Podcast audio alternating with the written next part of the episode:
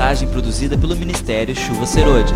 Para ter acesso a outras mensagens, entre no nosso site www.chuva.serodia.com.br. O título que eu dei para esta reflexão é O Espírito Santo em nossa santificação. Qual é o papel do Espírito Santo na nossa santificação? Muitos de nós estão lutando com a vida cristã em busca de viver uma vida mais parecida com Jesus. E não estamos conseguindo. E a culpa e a condenação e a frustração têm nos acompanhado. Não precisa ser assim. A nossa transformação à imagem e semelhança de Jesus não precisa ser um parto difícil. Pode ser tão fácil quanto a própria conversão. Primeiro ponto: a origem do bem e do mal. Em Marcos capítulo 10, versículo 18, diz assim: Respondeu-lhes Jesus: Por que me chamas bom? Ninguém é bom senão um, que é Deus. Aqui Jesus deixa muito claro que só há um que é bom. Se ele é o único bom e a fonte da bondade, na ausência dele, nós temos o mal. Então, quando Jesus disse: Ninguém é bom senão um que é Deus, com isso ele exclui todos os demais. Mateus capítulo 7, versículo 11.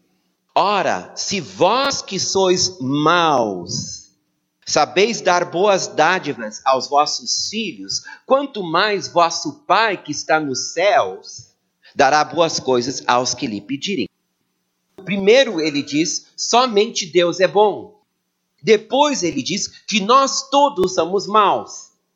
Então, essa teoria de que o homem é essencialmente bom e é o meio em que ele vive que o transforma em mal, não é bíblico. A palavra de Deus diz que o homem, por causa da queda, está incompleto ele foi criado à imagem e semelhança de Deus. Logo, Adão e Eva eram bons por causa da vida de Deus que eles carregavam.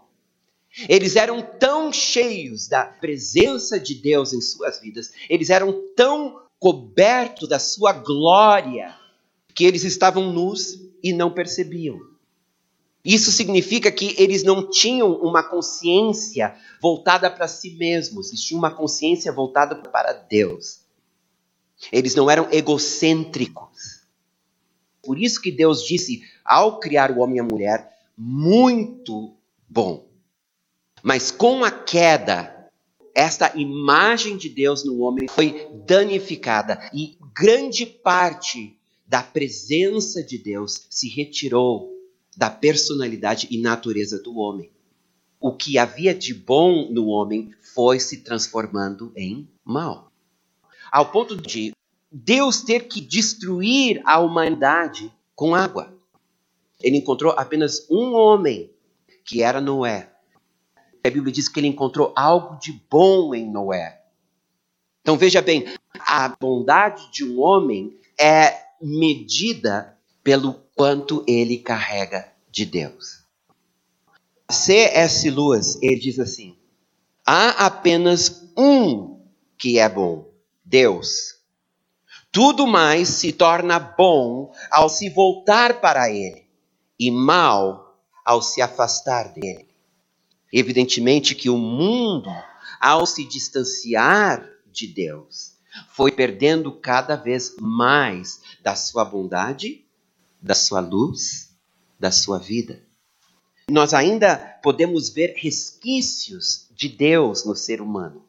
O pouco de bondade que nós encontramos na humanidade, o pouco de luz que encontramos na humanidade, o pouco de vida que encontramos na humanidade, está relacionado com os resquícios de Deus que o homem ainda carrega. Senão nós seríamos iguais os animais irracionais. O que nos distingue dos animais irracionais não é apenas o fato que nós temos um espírito, mas o fato que nós ainda carregamos algo da imagem de Deus. Então é possível encontrar um pouco de bondade no mundo, mas é muito pouco. É só tu estudar sobre a Primeira e a Segunda Guerra Mundial ou ver o que está acontecendo no Oriente Médio, ou as maldades que são cometidas na nossa cidade, ou as lutas que nós temos na nossa própria personalidade e caráter. Pois todos pecaram e carecem da glória de Deus. Esse é o primeiro ponto. Ponto número dois. Ninguém será salvo tentando cumprir a lei. Quando Deus deu a lei para o povo de Israel, ele fez isso com um objetivo muito claro. Ele queria confrontar o homem com a sua própria maldade. E aqui, maldade é sinônimo de egoísmo e orgulho. O que derrubou Satanás foi o seu egoísmo e o seu orgulho. Isso o tornou maligno. Então, a lei, ela foi dada exatamente para o homem perceber que ao tentar fazer o bem, ele só conseguiria fazer o mal. Nem mesmo dez simples mandamentos o povo de Israel conseguiu cumprir. E a palavra é muito clara: se tu quebra um dos dez, tu automaticamente quebra todos eles. Romanos capítulo 3, versículos 19 a 22, diz assim: Ora, sabemos que tudo o que a lei diz, aos que vivem na lei o diz, para que se cale toda a boca. Aqui ele está tratando do orgulho do homem. Quando tu fala de Jesus para alguém, a pessoa diz: Mas eu sou boa, eu não faço mal a ninguém. A lei foi dada para impedir o homem, na sua arrogância, de dizer: Eu sou bom. Bem, se tu és bom, vamos colocar a lei e vamos, se tu conseguires cumprir esta lei, então verdadeiramente tu és bom. Acontece que o homem não conseguiu. Continuando. E todo mundo seja culpável perante Deus. O homem nunca vai poder dizer, não é justo nós sermos condenados pelo pecado de um outro homem. Nós não só estamos condenados por causa do pecado de Adão e Eva, nós estamos condenados por causa dos nossos próprios pecados. Porque na medida que a gente vai envelhecendo, a gente vai somando pecado sobre pecado. E no final das contas a gente percebe, se eu estivesse no lugar de Adão e Eva, eu teria feito a mesma coisa. Nós verdadeiramente somos filhos de Adão e Eva. Continuando, em razão de que pela lei vem o pleno conhecimento do pecado. Por que, que pela lei vem o pleno conhecimento do pecado?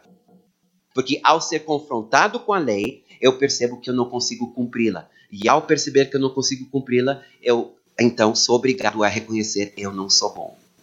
Continuando, mas agora sem lei se manifestou a justiça de Deus, testemunhada pela lei e pelos profetas Justiça de Deus mediante a fé em Jesus Cristo para todos e sobre todos os que creem, porque não há distinção. Pois todos pecaram e carecem da glória de Deus. A economia de Deus é a seguinte: o homem é mau, mas ele pensa que é bom. Então eu vou dar para ele leis para ele cumprir. Ao não conseguir cumpri-las, ele vai perceber: eu não sou tão bom assim. Então eu vou revelar o meu filho, aquele que é bom. E ele então irá morrer em seu lugar, e a justiça dele será a justiça do homem. Este foi o mecanismo que Deus criou para ajudar o homem a entender: eu não consigo salvar a mim mesmo, eu preciso de um Salvador.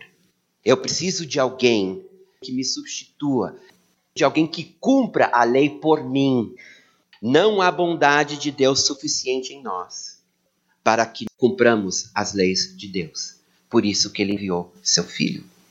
E na verdade foi isso que Jesus fez. Ele primeiro cumpriu toda a lei e depois, sendo ele inocente, morreu em meu lugar. Alguém tinha que pagar pelos nossos pecados, porque o salário do pecado é a morte. E Jesus fez as duas coisas. Ele cumpriu a lei e pagou pelos nossos pecados. Nós entendemos que nós somos salvos pela fé em Cristo Jesus. Aqui não há novidade. Agora que eu sou convertido, a lógica me diz que eu devo poder cumprir a lei, não é? Mas daí nós temos Paulo escreve assim, Romanos capítulo 7, porque nem mesmo compreendo o meu próprio modo de agir, pois não faço o que prefiro, e sim o que detesto. Ora, se faço o que não quero, consinto com a lei que é boa. Neste caso, quem faz isto já não sou eu, mas o pecado que habita em mim. Porque eu sei que em mim, isto é, na minha carne, não habita bem nenhum. Pois o querer o bem está em mim, não porém o efetuá-lo. Porque não faço o bem que prefiro, mas o mal que eu não quero, esse faço. Mas se eu faço o que não quero, já não sou eu quem o faz, e sim o pecado que habita em mim. Então, ao querer fazer o bem, encontro a lei de que é o mal que reside em mim. Porque no tocante ao homem interior, tenho prazer na lei de Deus. Quando Paulo usa o termo homem interior, ele está falando de um espírito que já foi vivificado pelo Espírito de Deus. Então, aqui está a prova de que Paulo está falando de um conflito que ele está vivendo após sua conversão, porque seu espírito já está vivificado. Mas vejo nos meus membros outra lei, que guerreando contra a lei da minha mente, veja bem, na mente dele ele quer fazer a vontade de Deus. Então, no espírito dele, ele quer fazer a vontade de Deus. Na mente dele, ele quer fazer a vontade de Deus. Mas ele encontra o mal que reside nele. Ele encontra a natureza pecaminosa que ainda está presente nele. Desventurado homem que sou, quem me livrará do corpo desta morte? Ou quem me livrará da minha própria carnalidade? Quem não luta com pensamentos aqui? Quem não luta com suas emoções aqui? Quem não luta com seus desejos aqui? É disso que Paulo está falando. Mas aí, nesse grito de desespero, de repente, ele traz a resposta Graças a Deus por Jesus Cristo, nosso Senhor. Agora, pois, já nenhuma condenação há para os que estão em Cristo Jesus. Porque a lei do Espírito da vida em Cristo Jesus te livrou da lei do pecado e da morte. Aqui ele está falando de leis. Então, existe uma lei que é a lei do pecado que age nos meus membros. E esta lei, ela é mais forte do que a lei da minha mente. Na minha mente eu quero fazer a vontade do Senhor. Mas tem uma outra lei agindo no meu corpo, que é a minha natureza pecaminosa, que eu vou ter que carregar até o dia da minha ressurreição. Mas aí diz, por causa de Jesus tem uma outra lei, a lei do Espírito. E esta lei do Espírito que vai fazer a contraponta, que vai me capacitar a vencer a lei do pecado que age nos meus membros. Existe uma lei que a gente não consegue vencê-la sozinhos. É a lei da gravidade. Ela sempre vai nos trazer para baixo. Agora, tu enche um balão de hélio e o balão sobe. A aerodinâmica do avião, né? Aquela coisa enorme, toneladas, levanta voo. Há leis que o homem descobriu que contrapõem a lei da gravidade. Então, há leis e há leis. Algumas são superiores a outras, algumas se sobrepõem a outras, algumas cancelam outras. Pois a lei do Espírito, ela é capaz de fazer aquilo que nós não conseguimos fazer por nós mesmos. Ela é capaz de cancelar a lei do pecado. Por isso que fala lá em Gálatas que o Espírito Santo luta com a nossa carne. Há uma luta, há um conflito. Antes de eu conhecer Jesus, esse conflito não existia, porque eu fazia o que eu bem entendia. Agora que eu conheço Jesus, tudo se tornou mais difícil. Porque tinha coisas que eu fazia e minha consciência não me acusava. Agora que eu conheço Jesus e eu sei o que é certo e o que é errado, minha consciência me acusa. Eu não tenho mais a mesma liberdade que eu tinha. E eu quero ter uma consciência limpa, uma consciência pura. E isso torna tudo mais difícil. Mas eu tenho uma lei superior, que é a lei do Espírito. E quando o Espírito Santo que habita em nós começa a agir em nosso favor, esse jogo de braço com a carne, a gente começa a vencer. Então, o ponto número 3 é sobre o Espírito Santo presente na nossa justificação, que fala sobre a salvação, presente na nossa santificação, que fala da nossa transformação à imagem e semelhança de Jesus, e presente no nosso empoderamento para servirmos o Senhor no sobrenatural. Então, o Espírito Santo ele está presente nesses três momentos. Ele está presente quando eu me converto, ele está presente nesse período de transformação, e ele está presente quando eu me torno um servo do Senhor para a sua glória. Nós o reconhecemos no primeiro momento, quando nós nos convertemos o Espírito vem habitar em nós. Nós o reconhecemos no sobrenatural. Ninguém aqui acha que consegue curar enfermos sem um espírito junto, expulsar demônios sem um espírito junto, profetizar sem um espírito junto. No entanto, quando a gente pega essa parte da santificação, de querer viver uma vida melhor, de querer ser uma pessoa boa, aqui nós esquecemos do Espírito Santo. E tentamos viver a lei na nossa força. Simplesmente não dá nós vamos nos encontrar no mesmo lugar que Israel estava antes da vinda de Jesus. Não tem nesse corpo mortal como sermos pessoas boas sem aquele que é bom agindo em nós. No entanto, nós ainda estamos debaixo de uma influência tão grande da Igreja Católica Apostólica Romana que no nosso subconsciente não é só fé, é fé mais obras. E não adianta. A gente lê, a gente estuda, a gente aprende, a gente ouve, mas no final das contas, no final do dia, nós estamos tentando nos fazer pessoas melhores. Não conseguindo, nos frustrando, desanimando e alguns desistindo. Não é verdade? Gálatas 3, 2. Quero apenas saber isto de vós Recebeste o Espírito pelas obras da lei ou pela pregação da fé? Aqui ele está tratando da habitação do Espírito que vem com a conversão. Quem não tem o Espírito de Deus não é salvo. Nós somos selados com o Espírito Santo. Então, a pessoa que se converte, o Espírito vem habitar no espírito dela. Ela nasce da água, que é o batismo nas águas, e do Espírito, disse Jesus. Quem não nascer da água e do Espírito não pode entrar no reino de Deus. O Espírito Santo está presente nos convencendo da justiça, do pecado e do juízo. Mas não só isso, ele está presente na nossa própria regeneração. Tito 3, 5 a 7, depois a gente volta para Gálatas de novo não por obras de justiça praticadas por nós, leia-se Dez Mandamentos, mas segundo Sua misericórdia, Ele nos salvou mediante o lavar regenerador e renovador do Espírito, que Ele derramou sobre nós ricamente por meio de Jesus Cristo, nosso Salvador. Então, o Espírito Santo é quem nos transforma em nova criatura. Não estamos apenas seguindo uma filosofia de vida, não estamos apenas adotando dogmas de conduta. Nós verdadeiramente passamos por uma transformação espiritual ao crermos em Jesus Cristo como Senhor e Salvador da nossa vida.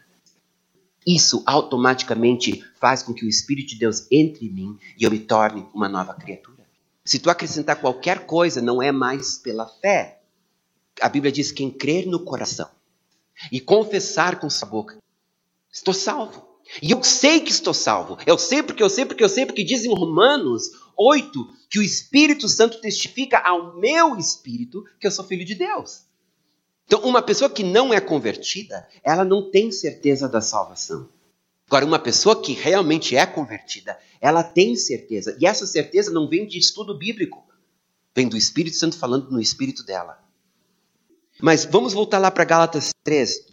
Então, a primeira parte a gente entendeu. Daí ele continua dizendo: Sois assim insensatos, que tendo começado no espírito, estejais agora vós aperfeiçoando na carne. Aqui ele está falando da santificação. Que ele não está falando da conversão. Aqui ele está dizendo: olha, vocês começaram bem. Vocês creram e o Espírito entrou em vocês e transformou vocês em nova criatura. Mas agora vocês estão como loucos, tendo começado no espírito, estão tentando se aperfeiçoar na carne, ou seja, usando a lei da mente, usando o teu esforço para se aperfeiçoar.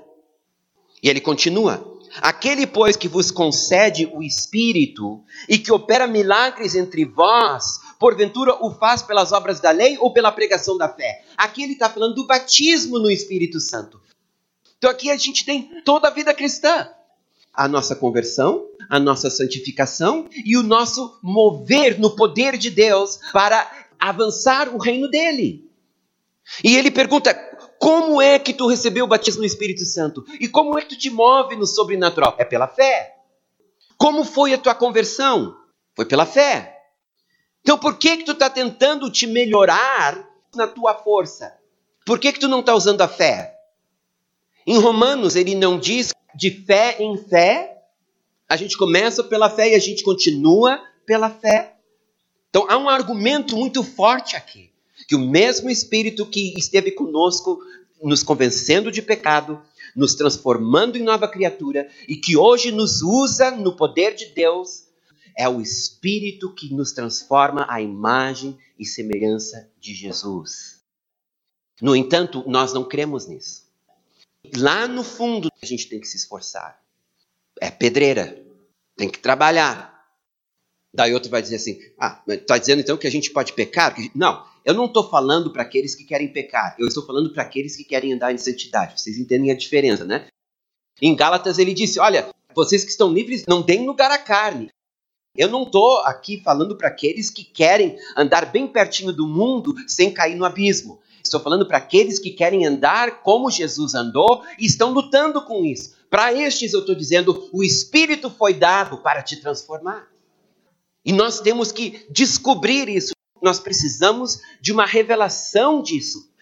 Para esse peso que nós carregamos de condenação, não há mais condenação sobre aqueles que estão em Cristo Jesus, por causa da lei do Espírito.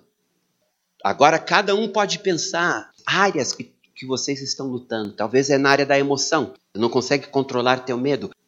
Talvez é na área dos desejos, tu, tu luta com pornografia e tu não consegue vencer este vício. Ou talvez o teu problema ah, são com os pensamentos. Tu não consegue controlar os teus pensamentos, os teus pensamentos são negativos. Não há esperança. Sofre de insônia simplesmente porque tu não consegue parar de pensar. E vamos pegar esses exemplos aí. Como lidar com isto? Porque se eu tento lidar com essas coisas, usando a minha força, tentando disciplinar a minha carne. Às vezes sem demônio, mas você sabe que às vezes é carne mesmo, carne pura. É uma boa escapatória a gente sempre colocar a culpa nos demônios, né? Teve uma época que eu tentava expulsar demônio de todos que vinham com algum problema. De repente eu percebi só um pouquinho, mas isso aqui não é demônio, isso aqui é carne mesmo. E a Bíblia diz que nós não apenas lutamos com principados e potestades. Diz Pedro na sua primeira carta, capítulo 3, que nós também lutamos com a carne. Oxalá que fosse sempre demônio. Porque daí era só expulsar. E tô bem. O problema é que não é sempre demônio. Daí eu tenho que lidar com a minha carne. E aí que a coisa fica difícil, porque não tem como eu expulsar eu mesmo. Olhe no espelho, sai de mim, Wilson. Não dá, eu sou eu.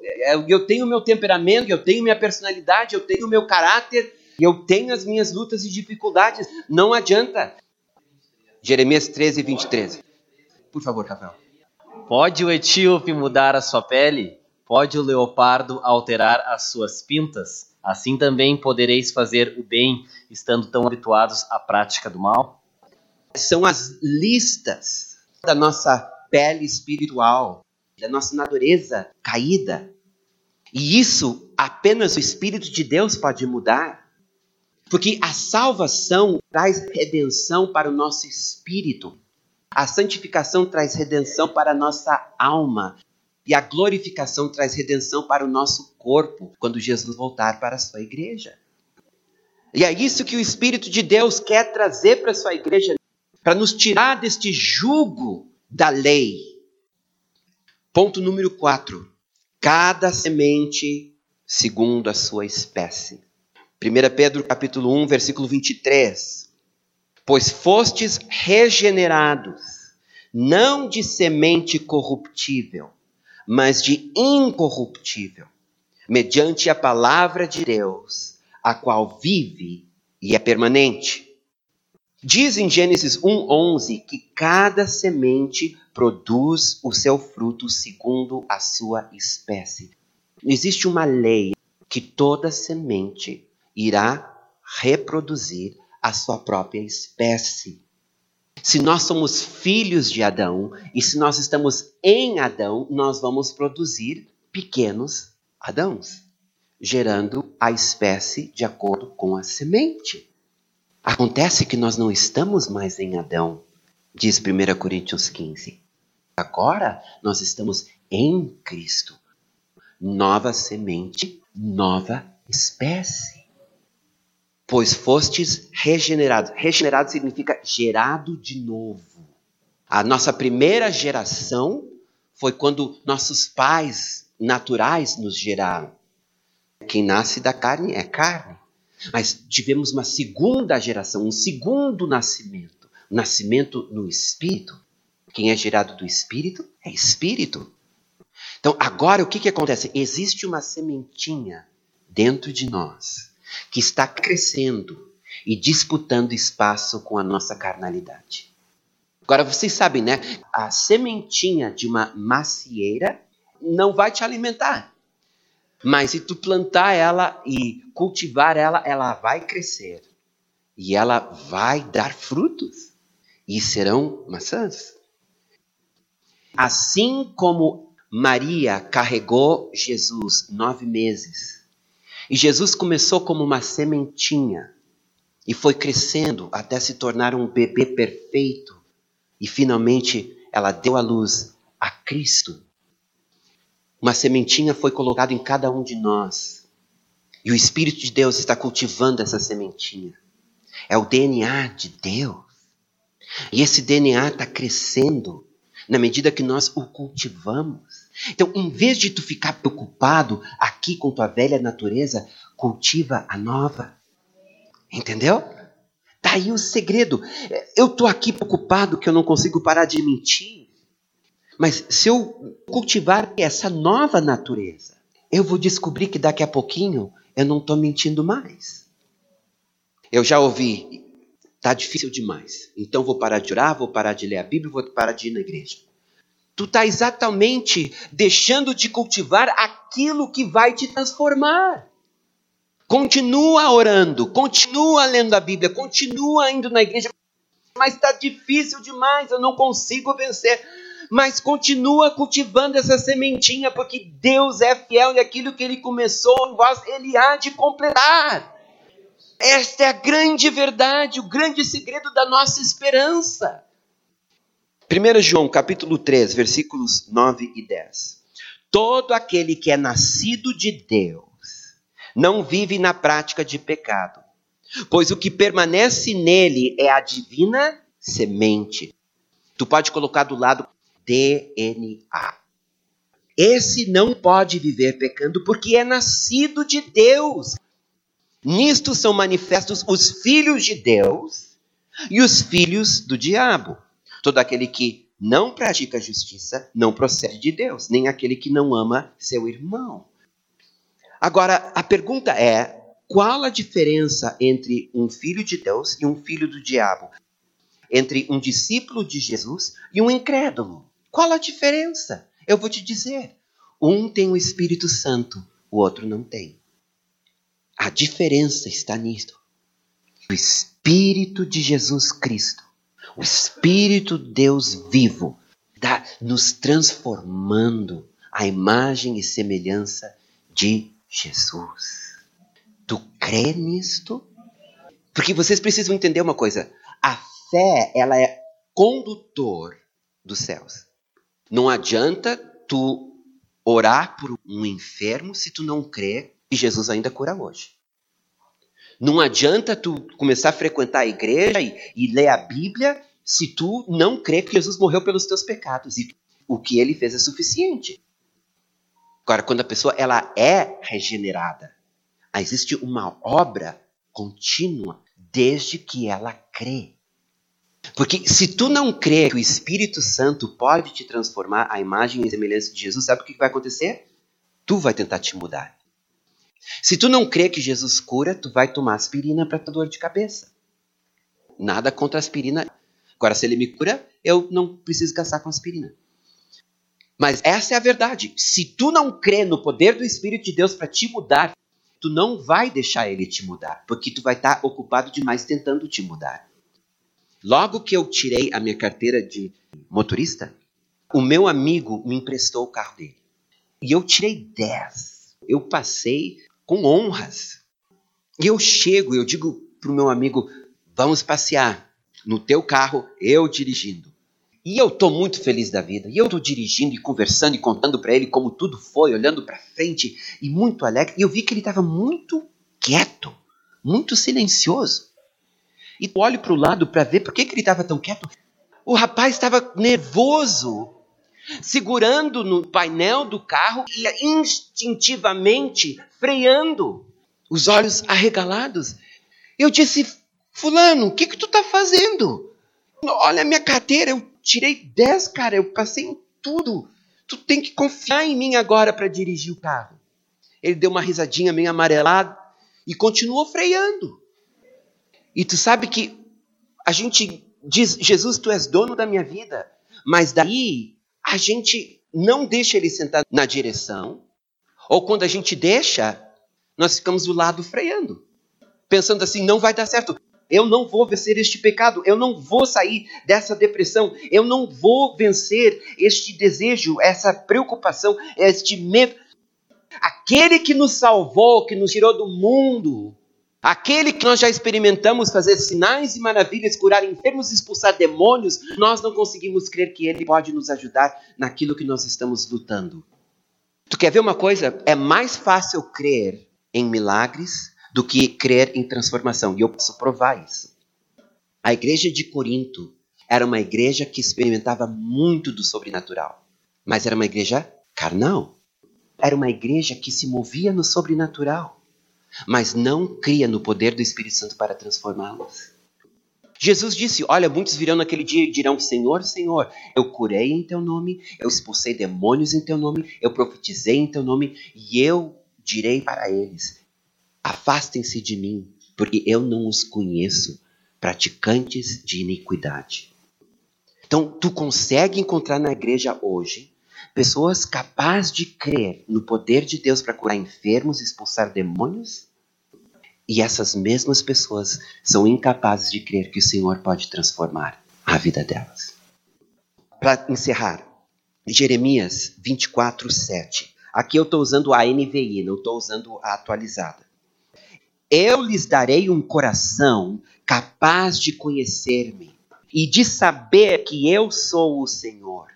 Serão o meu povo e eu serei o seu Deus, pois eles se voltarão para mim de todo o coração.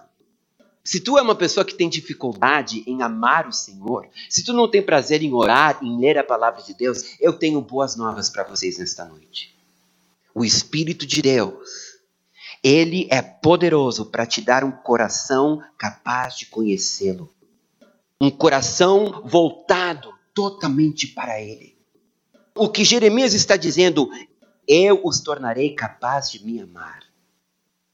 Aqui, entendeu? Se teu coração esfriou, né, tu perdeste teu primeiro amor, dobra teus joelhos e diz: Espírito Santo, me dê um coração capaz de conhecer-te de conhecer o Pai, de conhecer o Filho.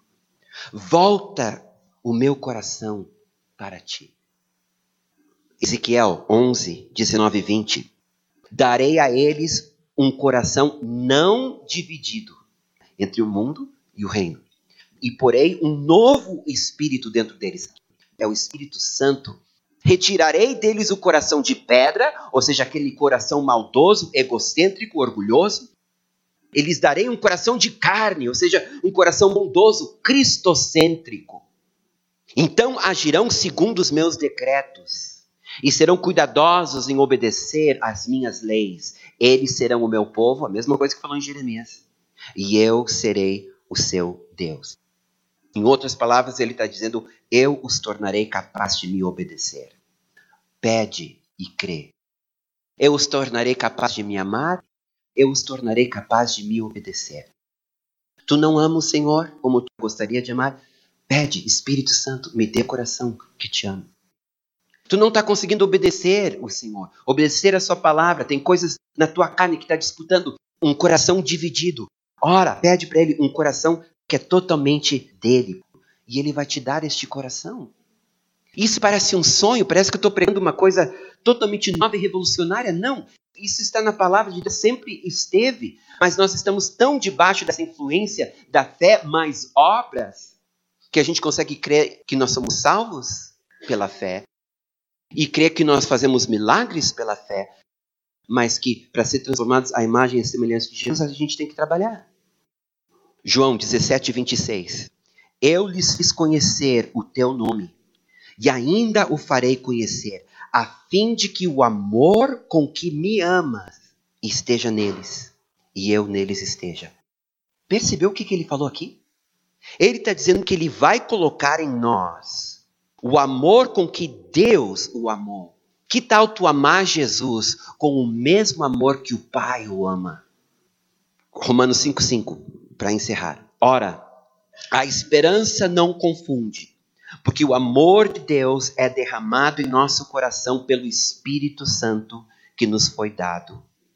Aqui está dizendo que Ele coloca em nós a certeza do seu amor por nós. O perfeito amor lança fora todo medo. Perfeito aqui significa maduro. O amor maduro faz com que todo medo se vá. Porque no medo há tormento. Esse perfeito amor vem da certeza de que Ele me ama e que Ele quer o meu bem. Se tu não tem isso, o Espírito Santo vem e coloca dentro de ti a certeza deste amor por ti. Primeiro, ele nos capacita para amarmos Ele. Segundo, ele nos revela o amor que Ele tem por nós. Tudo isso o Espírito faz se a gente pedir e crer. No nosso andar com o Senhor, nós veremos Ele nos transformar de glória em glória, enquanto a gente vai contemplando o seu rosto. Ficar uma mensagem produzida pelo Ministério Chuva Serôdia. Para ter acesso a outras mensagens, entre no nosso site www.chuva.serodia.com.br